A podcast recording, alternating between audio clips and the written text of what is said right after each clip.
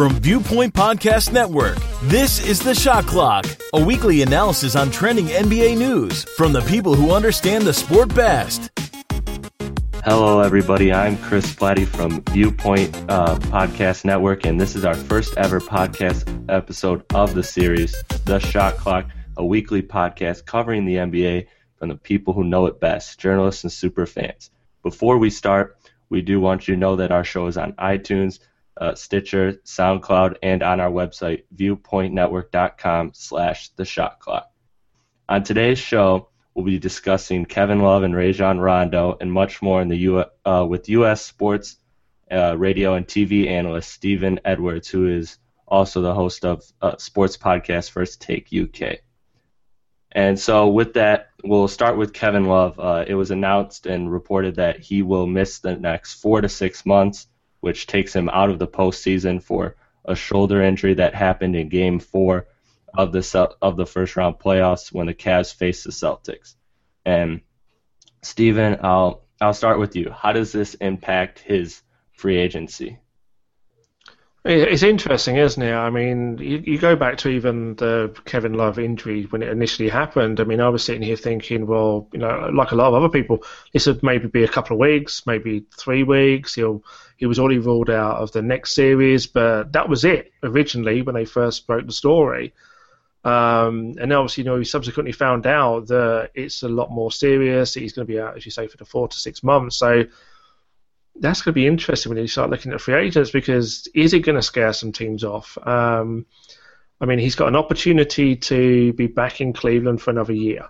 Um, originally, I thought that maybe he was more likely to actually leave Cleveland and go off to pastures new and maybe go off to the Lakers or or wherever else he could potentially go to. I think the Lakers are probably going to be the front runners for him, but I'm of the view now is that despite some of the issues that seem to be apparent on the court, I'm actually thinking maybe Kevin Love will actually come up, will actually stay in Cleveland now, and will actually come back for one more year. And when the salary cap then salary cap then goes up, then he'll be able to then either opt in for a max deal with the Cleveland Cavaliers, which will be astronomical amount of money, I think, by, by the time you get to that point, or decide to then make the move and, and become a free agent at that particular point in time. I think you're going to see a lot of interesting decisions made by a lot of players over the course of the summer this year in relation to free agency. But I actually think he'll stay there. I think it, it affects maybe teams from a point of view they might back off a little bit, but overall, I don't think it's going to have a huge effect because I think he'll either sign with Cleveland or maybe head to the Lakers. Yeah, I, I agree 100%. I think that um, I think that Love will come back. Now, I think he has essentially. I don't think he really has a choice to opt, but to opt in. Mm. Uh, just the way I see it, because all everyone was critiquing him was the playoffs. He had to perform in the playoffs, and he did well, but it was only three games, and it was only against the Celtics. So he I think he has to opt in, and I think it's in his best interest too because he'll still get a five-year deal, and even yeah. if he's not quote because a max player because there's rumors thrown around that teams are thinking he's no longer a max player because of his way. I disagree. I think he was. Uh, I, I don't think he was used to his full potential in Cleveland. So, yeah. anyways, I think that. Uh, I think that this will this will be the best situation for him uh, for free agency because now he he gets that uh, as you said the cap explodes um, after next season, so he'll be able to sign a deal and even if he doesn't get a technically max deal, it'll still probably be more than what he would get this year if he if he was a free agent. No, this is it as well. When you think about uh, pending free agency, and you know, as I say, the Lakers, the only team that immediately springs to mind is he really going to leave a Cleveland situation in a where there's going to be obviously uh, a better chance of, of making the, the conference finals, the NBA finals, to go to another team, in all fairness at the moment, is in as much of disarray as what the Timberwolves were when he left them. So I, I don't think when we're sitting here thinking about the free agency and some of the criticism that's been levelled against him, he's all of a sudden going to walk out of a situation that is much better for him to then go to a situation that's not exactly great because I think he'll certainly come back for uh, for Cleveland and at least give it another shot because this playoffs has not ended how he wanted it to. I think maybe if he'd have had to run in the playoffs and things just hadn't gone well for whatever reason, and Cleveland didn't end up with a title, then all of a sudden you're sitting there thinking, well, you know, then what do I do? I think the the worst scenario for him now in relation to the rest of the playoffs is that is that Cleveland win the title, and then Kevin Love is not a part of that really because he only played for three games. He wasn't involved in any of the later later part of the playoffs, and maybe you'll sit there and think, well, you know, that's all very nice. I've got a ring, but what does it really mean to me? Because I wasn't a big part of it anyway. Yeah, I, I agree. Um, I also think I've been a fan of Kevin Love. Um, I think that he gets uh, criticized too heavily. I, I think he is a team player. I think he does want to win. That's why I've said from the start I think he'll be back in Cleveland. Uh, if if uh, if he did leave Cleveland, I would have totally understood because listen, Blatt and LeBron with the all the subtle shots at him throughout the season, and David Blatt not yeah. using him right. He had perfect reasons to uh, to leave Cleveland, but I think he's going to actually stay for the long haul, and I think this is going to be a big three for the next five years or so on. I really do. Um, and now, with that um, incident, Kelly Olynyk, the play who was or the player who was involved in it, uh, as they were fighting for a rebound, he they got tangled, and Kelly Olynyk was the one who actually caused Kevin Love's shoulder to dislocate. And I mean, looking at the replay, I go back and forth. Do you think it was intentional? I, I, I don't think it was intentional. I mean, I think the only person that's going to know if it was intentional is Kelly Olynyk. I think that's you know, and he's not going to come out and say that it was intentional. Um, I don't think there's enough there for us to determine and say yes, that was intentional. Um, it's it's poor. Um, it's very unfortunate, and it's certainly not a play that we want to that we ever want to see on the court again but I don't think we can sit here and say that Kelly Olynyk deliberately set out to injure Kevin Love on that play. I think that's a that's a bit of a leap, unfortunately. Yeah, I agree. Um, I think that Kelly Olynyk wasn't uh, doing it intentionally, and it's a play that happens all the time. I mean, how many times you see you see it at least ten times a game where players get tangled going for rebounds, yeah. and I think Kelly Olynyk just reacted the wrong way, which caused Kevin Love's shoulder to dislocate. Yeah. I think I think he wasn't really aware of the how he was tangled with him because if you look at it, he was looking at the ball, so I think he was just kind of moving around trying to get out, and I think that's when um uh, when it happened. So, and again, Kelly Olynyk's not a he's not a Ron Artest. He's not somebody with a history of of right. uh, violence against against any NBA players. Um, I mean, I, would have to look it up, but I don't even think he's had a technical in his career. Uh, no, I mean, he's certainly not the guy that you'd you'd put out there and say, yeah, maybe or something like that. You know, it, it's just not there. There's not enough evidence there, and um, as I say, it's it's unfortunate. It's one of those things that's happened. Um, it's a it's a horrible injury. I mean, it really is. I mean, I've I've seen people with dislocated shoulders. Unfortunately, it's just it has snapped out, um, and it's incredibly painful. And I'm not surprised by Kevin Love's reaction after the game either. I mean, you have to think, you know, he's sitting here preparing to go into the playoffs with a big chance of winning that NBA championship. And it's then been taken away from him, and I think you, you saw the way he came off the court that he realised in his own mind that this was serious and that it was going to play a part in when he was next going to be able to go onto a basketball court. And you know, I can understand his frustration. He came out and blamed Olynyk straight away, but I think that was more out of frustration. Um, maybe in hindsight, as, as time goes on, he might think very differently of that particular situation. But it's a it's a, a common thing where players do blame other players if they are involved in the injury, whether or not it was deliberate. Right. It it is a sort of a player's ego uh, perspective, and yeah. I think that I again, I mean Kevin Love, I I totally understand him taking the shot at Olynyk mm-hmm. because, like you said, I mean we talked about it earlier um, in the first topic that Love has everything to win or lose from this playoffs, essentially. Um, so, so I think that in that in that moment, I think he was just angry and frustrated because.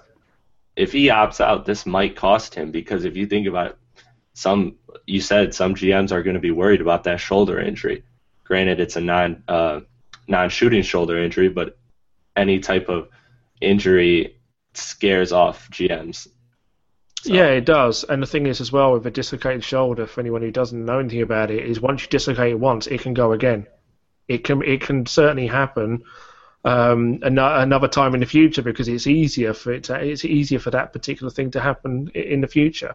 So that's something you do have to be aware of. And you know, I've seen sportsmen in other sports where that does actually happen. So you know, it, it will play a part, but I don't think it'll play a huge part. I think you know GMs will still maybe look at look at Kevin Love and he'll still get the, the offers, but I don't think it'll ultimately matter, as I say, for what we said earlier on.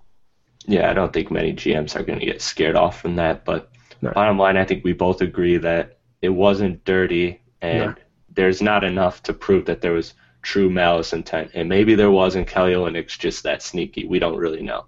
So yeah, I mean that that would be one of those like, funny stories that will come out later on if um, if that is the case. Yeah, it's it's not quite um, not quite like J.R. Smith swinging a, a a punch, unfortunately. Yeah, I mean it'd be funny if uh, Kevin Love ends up going to Boston or something, and he's like, "Yeah, yeah, I, I did that. That was all fun and games." Like, so yeah, I I I want to be the guy in the locker room that separates those two at that point. yeah. All right. So uh, moving on, we got Rajon Rondo, who was uh, originally after Game Three, he was slated out with a back injury, what they called a back injury, and then later on that day, Rick Carlisle announced that Rondo played his last game in a Dallas uniform, and that he's essentially benching him like like he did in 2012 with Lamar Odom. So, with that being said, how surprised were you by the benching? Um, with Rajon, I don't think you should be surprised about a lot of things. I mean, he, he plays a game like a guy who's unhappy. For me, pretty much most of the time. Um, you know, you had a very nice situation in Boston where he was playing with Hall of Famers. He then, when the Hall of Famers leave, he then has to try and be the main guy in Boston, and it, it just doesn't work out because he can't be the focal point of an offense. So he then comes over to Dallas uh, with an opportunity to try and help the Mavericks um, make a run at a championship in a very deep Western Conference. So, it, with that in mind, I mean, Rick Carlisle's not going to take that decision lightly because Rondo is still, for me, going to help you more than he's going to harm you. But obviously, in Rick Carlisle's mind, that you know this this guy is a detriment right now to the team. Um, it's one of those things. Unfortunately, when you go back to the original trade, it's I was shocked when they made the trade. I thought it was an interesting move to make because I actually thought they were actually in a very good position leading up into that um, particular trade taking place. And of course, they would then miss the guys they traded away um, because they could have done with those guys on the bench, and then having to try and combat the Houston Rockets without Rondo, without Chandler Parsons, become a very very difficult task, and one they couldn't overcome. But I was a I was a bit shocked by the, the actual benching itself. Yeah, you know? Um, I was watching the game live. Uh, had my friend over. We were watching it, and those two plays where, uh, or that one play where Rondo was, or Harden was posting up Rondo, he was just trying to follow him, and he just walked right off the court. And that's when I knew. Oh, I said in my mind that Rick Carlisle had to bench him. And I'm I'm on board with you. I thought that when the trade happened, I thought this was great. Rondo's averaging 10 assists with a bunch of nobodies. Imagine what he's going to do with a Hall of Famer and and two other potentially All-Star caliber players around him, with with and also a big man who's great on the pick and roll. So I thought the I thought he was going to average astronomical numbers in terms of assists, and I thought that this was what they needed. He could provide them defense, and he could just pass the ball and everything. But essentially, I was watching the game and I was seeing that Devin Harris and JJ Barea were outperforming Rondo, and at that point, it's just you don't go three point guards deep in the playoffs, and I think that combined with his attitude and just the fact that he wasn't playing well, I think it was I think it was a relatively easy decision for Rick Carlisle to make. Yeah, I mean, it's, it's it's one of those things. I mean, you know, who knows what goes through Rick Carlisle's mind, but I mean, it's um, you know, it's the, the, the whole scenario of having to go into that series and you think, you know, you get to a point of I've got to bench Rondo because it's for the better of the team. I've got to bench him. I mean, that's quite a, a sad indictment of like everything that's happened in the in the last couple of weeks in terms of the Dallas Mavericks. I mean, we got you know JJ Barea and, and, Felton out playing. I mean, Barea was, certainly playing very, very well. But I mean, I was, I was a bit surprised in so much that I expected him to maybe bench him, but not have that that final thing. You will not wear a Dallas Mavericks uniform for the for basically the rest of the year, and you will go. I, I do not want you around here. And and he didn't even have to come into this team and actually provide any sort of shooting, which is one of the things that a lot of people level at him. Is that he hasn't got a great jump shot. All he had to do, as you say, is just provide, you know, assists, defense, find the open man, and that's that's all he had to do because Dallas were one of the top scoring teams at the time he came over. So he should have just enhanced them and got them out playing. And from a defensive standpoint, if he'd have been locked in and actually been able to play defense, creating turnovers, and that would have helped as well in creating some easy baskets for them. But from the moment he arrived, to me, he wasn't locked in. He just wasn't bothered. I mean, in the end, Boston were quite glad. I think quite glad to get rid of him. Yeah, I mean, you you saw it. Um, I was looking at the numbers, and before he went to Boston, or I mean, I'm sorry, when he was in Boston, he wasn't uh, he wasn't shooting many shots. And I remember like his first ten games in Dallas, he's shooting like three threes a game, and he's yeah. just doing all this crazy stuff. It's like, what are you trying to prove? You know your role. Just do what you yeah. did in Boston, and you'll be fine. So I think from the beginning there was a bit of a power trip. Like he wanted to say, okay, I'm on a contending team now, but I want to prove that I'm the best guy. I want to prove that I'm the alpha dog. So I kind of think that that's where Rondo's head was. Again, I'm not entirely sure, but uh, and uh, also another thing to point out is this is a, the second time, as I mentioned earlier, uh, with Lamar Odom getting benched in the playoffs. I believe that was 2012, uh, a couple years back. And with that being said, I mean, is it something about Rick Carlisle? Is it something that we should draw suspicion to Rick Carlisle, or is this just players having bad attitude? Uh, I think it's more the players, but it also shows off that Rick Carlisle, you know, is no nonsense. He won't put up with it. You know, I think that's the, the main thing you can take from that. And you know, this is he's basically saying, you know, this is my team, and I don't care who you are. If you're not going to uh, play the way I want you to play, then there's a place at the end of the bench for you, and you're not going to play. You know, when you think about the fact they've got probably one of the most unselfish players to ever play this game in the last 20 years in Dirk you know, and you think about like a guy like a, a Rajon Rondo that's almost like the anti-Dirk, almost with his attitude to the game. Um, the thing is with Rondo as well is the fact that he's, you know, being a penny free agent. I think what he's also going to find is that the market is very, very small for him. It is really the Lakers or nothing else because he's unfortunate in a way that there are so many uh, teams out there with very good point guards. And not even going to take one look at Rondo. I mean, this is one of the teams he could have gone to to try and make an impression in Dallas. And if he had have, you know, played very well, then he would have got a new contract and he'd have been set up. Now he's going to look at the Lakers, and the Lakers are probably going to take one look at it and go, hang on a minute.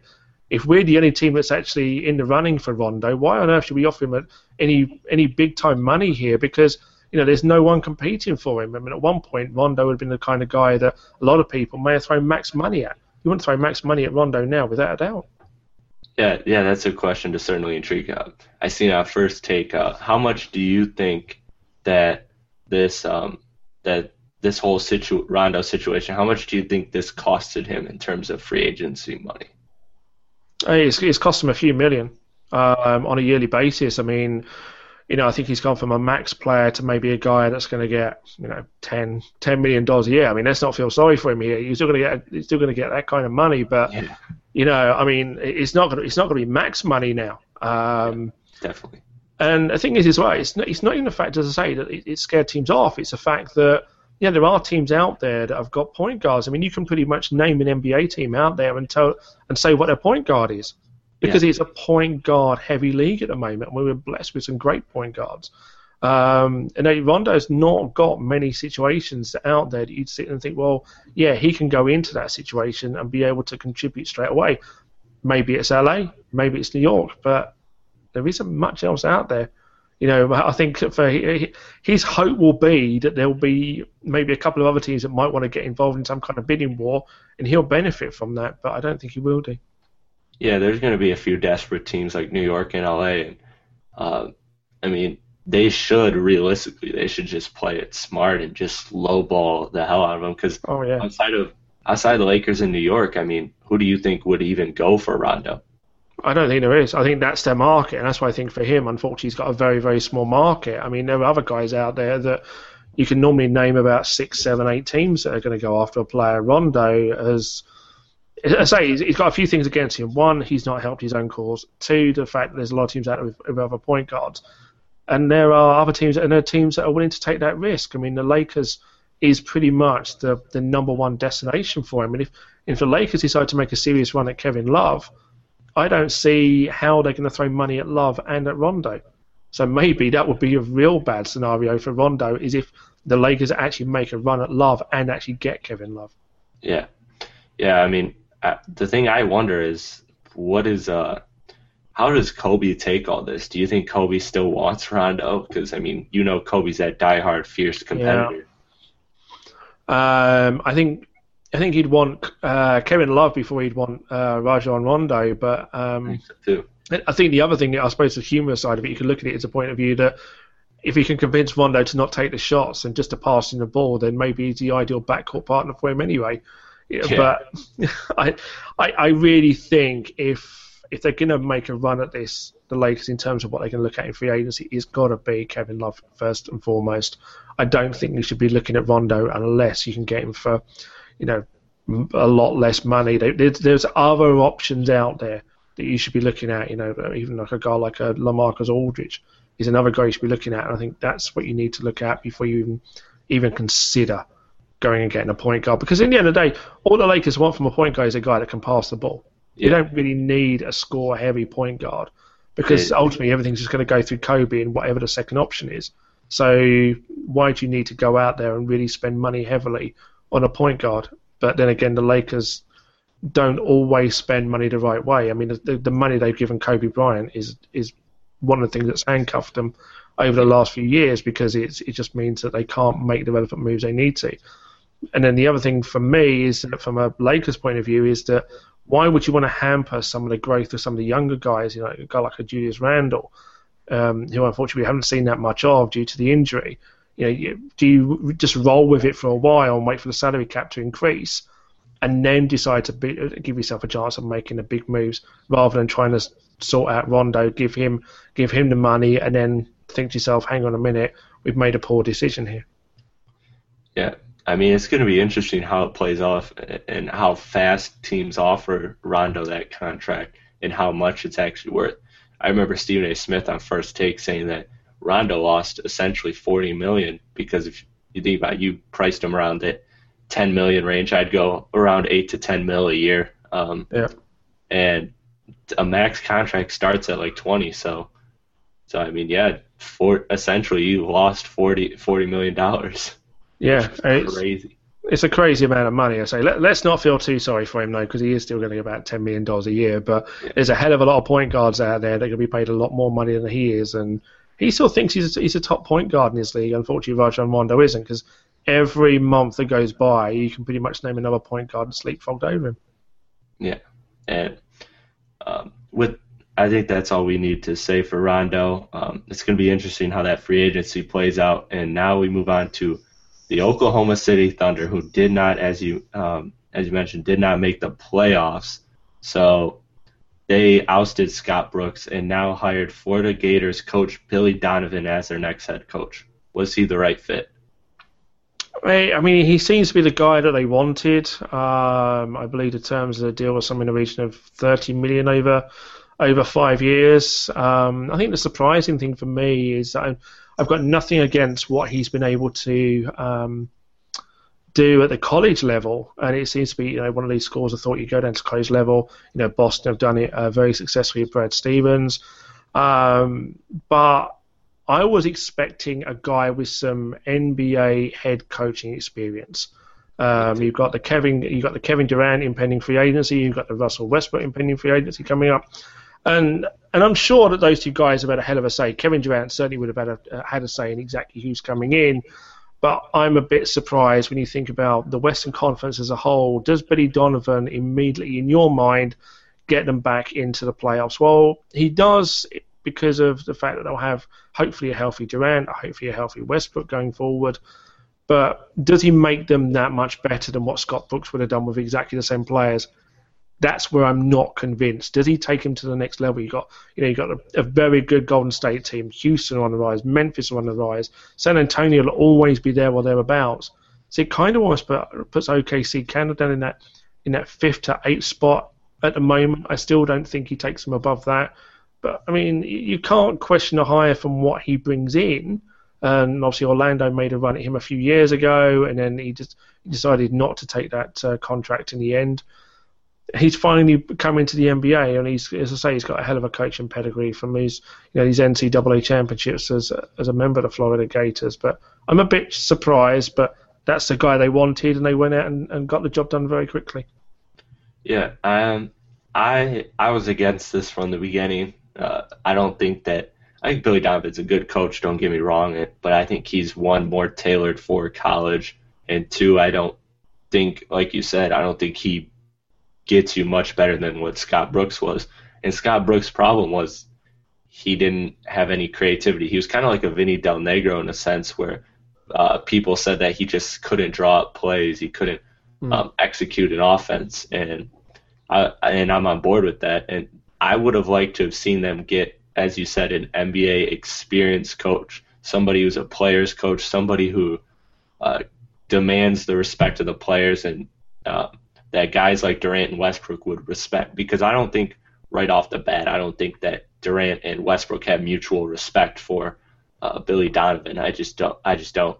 Um, that's why I would have liked to have seen them target a guy like Mark Jackson guy who I believe it, it's kind of outrageous that he doesn't have a coaching job right now. And I think that his defensive mentality plus his uh, players, uh, his title as a players coach, I I think it would have worked well. I think if you you could go out, you could always go out and find some type of smart guy like an Alvin Gentry to be your um, assistant coach who's more offensively geared because I don't think Mark Jackson's the greatest offensive coach, but I don't think you need to be when you have Durant and Westbrook. Um, so I think that if they could have just if, look, if they could have been the same, if they post the same numbers offensively that they did under Scott Brooks, but they improve, but they have Mark Jackson's defense, I think they're a title contending team. So I would have liked to have seen that. Do you? What what other selection would you like to have seen? Yeah, I mean, obviously Mark Jackson's a, is a really good shout. I mean, you talk about you know how much coaching would he had to have done on an offensive from an offensive point of view. I mean, that kind of always brings me back to the, the Steve Kerr situation in Golden State. I mean, how much offensive coaching does Steve Kerr do? Do you think in Golden State? I'm right. not going to hold it against him, you know, but I don't think it, it's big time coaching when you look at it. He's just, you know, he's got a, a, an offensively minded of players around him that are very talented, that can make very quick decisions on the court. You know, Steve Kerr does do coaching, but it's, you know, he's still got a hell of a hell of a lot of players around him. Um, outside of Mark Jackson, I mean, the guy that I think will get linked with any NBA head coaching job in the summer and could very well have been linked with this one had the Bulls not still been in the playoffs would have been um, Tom Thibodeau because I mean for me I don't think he's going to be coaching past this summer anyway. Um, a very player orientated coach gets the best out of all of his players on any given night.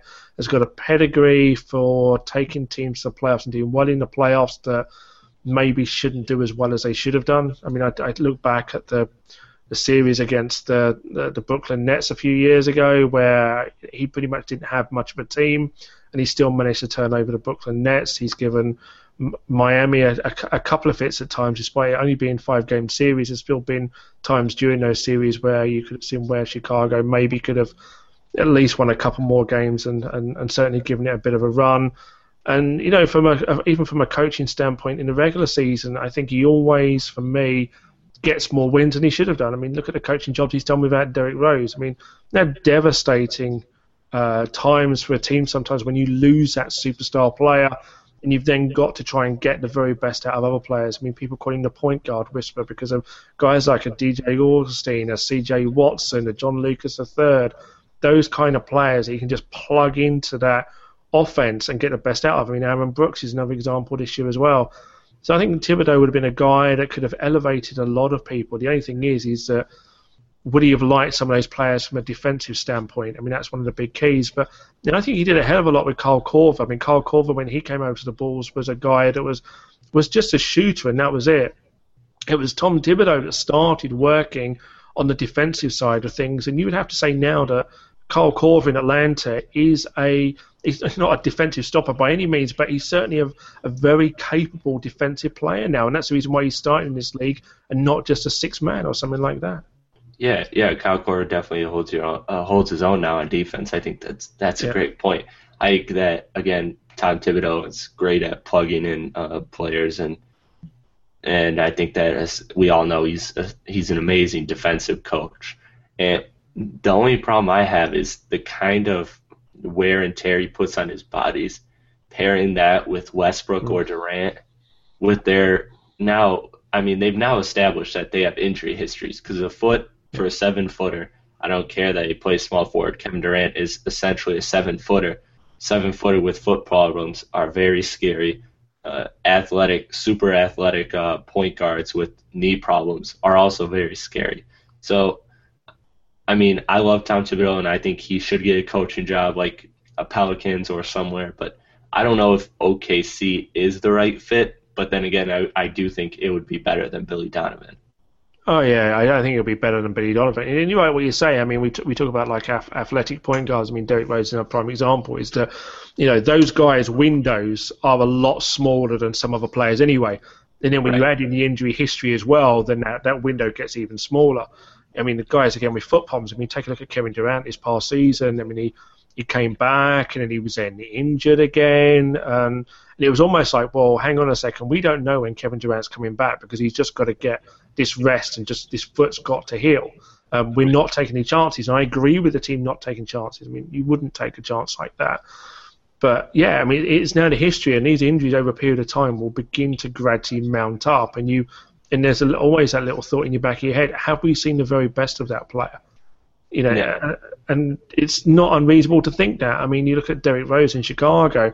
Is that Bulls fans have come to a very real realization that they have actually seen the very best of Derrick Rose, and the best of Derrick Rose was four years ago.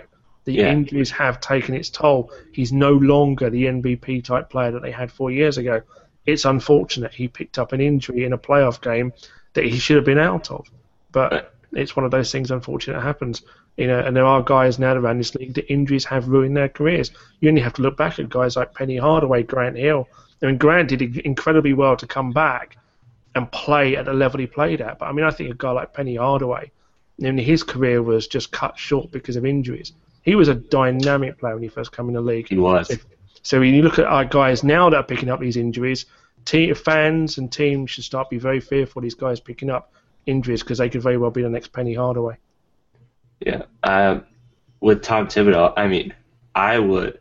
The way I'd look at it is if I was OKC, I would have. I mean, I'm just thinking of this right now. Would you would you do like a two year deal with Tom Thibodeau where like he could just two years just ground and pound? You'd probably hmm. take mm. two years off of the players doing during that two years. But I mean, that would be if you if you really want to buy in and get a title.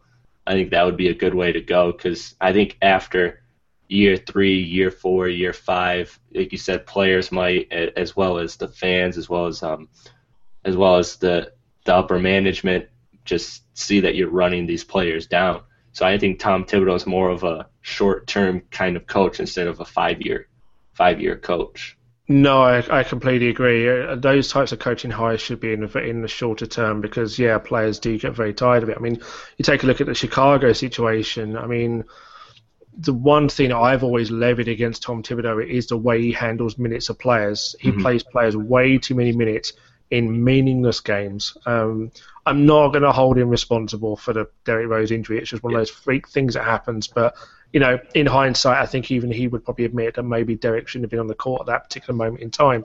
But there are other instances of guys. You know, he always has guys at the very top of their minute scale. You look at it. I mean, Luol Deng was always one of the league leaders in minutes. Jimmy Butler plays ridiculous minutes. Joakim Noah played way too many minutes a few years ago, and that's beginning to catch up on him now. So you've got to try and keep these guys in in the shorter term, um, because otherwise it's all very well when you're successful, potentially winning a title or, or things like that. You tend to put some of these things aside. But after a while, when you start hitting you know, not bad times, but lesser times, all of a sudden players start tuning out. And when mm-hmm. players start tuning out, then you lose the locker room, and then you've got to go. You can only be focused for so long. The Bulls play every regular season game like it's Game Seven of the NBA Finals. It's not a good situation to be in over the long term. Yeah, I don't I don't know how many players are actually sick of Tom Thibodeau. I think it's more so just the management's had enough. Yeah. I think like I think that even Joakim Noah, he probably knows in the back of his mind that yeah, Tom Thibodeau wore me down, took out a couple years in my playing career, but I think Joakim Noah and Derrick Rose and them, I think they still love Tom Thibodeau. I don't think they have anything against him. So I don't think it's I think it's more so the management and just the toll that it takes on the bodies. And who knows, maybe after uh, Thibodeau's gone and a couple years later, Rose, maybe he just needs a couple years to kind of rest and reset, and he, he might not get that MVP level, but he might be back in the conversation or something. Or same with Joakim Noah, a couple years from now, he's having an awful season this year, but he could have a renaissance season at age 31, 32 in a couple years from now. It, they've, I mean, in terms of Derrick Rose, he's got to completely re, almost reinvent himself. I mean, mm-hmm. he's not the, the best jump shooter around. Um, he takes way too many threes and doesn't shoot them at a high enough percentage for my liking. So he's got to work more on his um, on his jump shooting, and that would be my one thing I'd levy against him if he hasn't got the athleticism. I mean, it's one thing we have seen in the playoffs at times is he has driven to the rim with authority, and that's been a pleasing sign from my point of view. Is that he's not shying away from that? He doesn't do it as much as I'd like him to, but in terms of you know the, the history behind the Bulls in recent years, I mean, uh, John Paxson put Vinny Del Negro up against a wall for the way that he handled minutes with Joakim Noah when he was injured, even under Vinny Del Negro's reign. Um, I'm not saying that John Paxson would put Tom Thibodeau up against a wall, but he certainly did it against Vinny, Neg- Vinny Del Negro. Um, you know, so after you you do begin to understand at times where these relationships become very fractious and sometimes that you do need to have that divorce and coaches do need to leave. And, and I think unfortunately I think we've got to a point in Chicago where Thibodeau is gone really unless he wins a title. I don't I don't think you'll ever see a scenario where a guy wins a title and he's then let go. But I think the, the Bulls are almost itching to get rid of him from a, from an upper management standpoint. Again, guys, thank you for listening. That wraps up the um, the first part of the episode. Uh, I'm Chris Platte. Thank you for listening. This is episode one of the Shot Clock. I am on Twitter at crispy1132. Steven, why don't you tell them where you're at? Yeah, you can find me on Twitter at StephenFTUK. It's been a pleasure doing it. Yeah, it's it's been great. Um, you can find our, our show notes at viewpointnetwork.com slash shot clock and subscribe through iTunes, Stitcher, or any other way by searching the shot clock. Thanks for tuning in, guys. See you next time.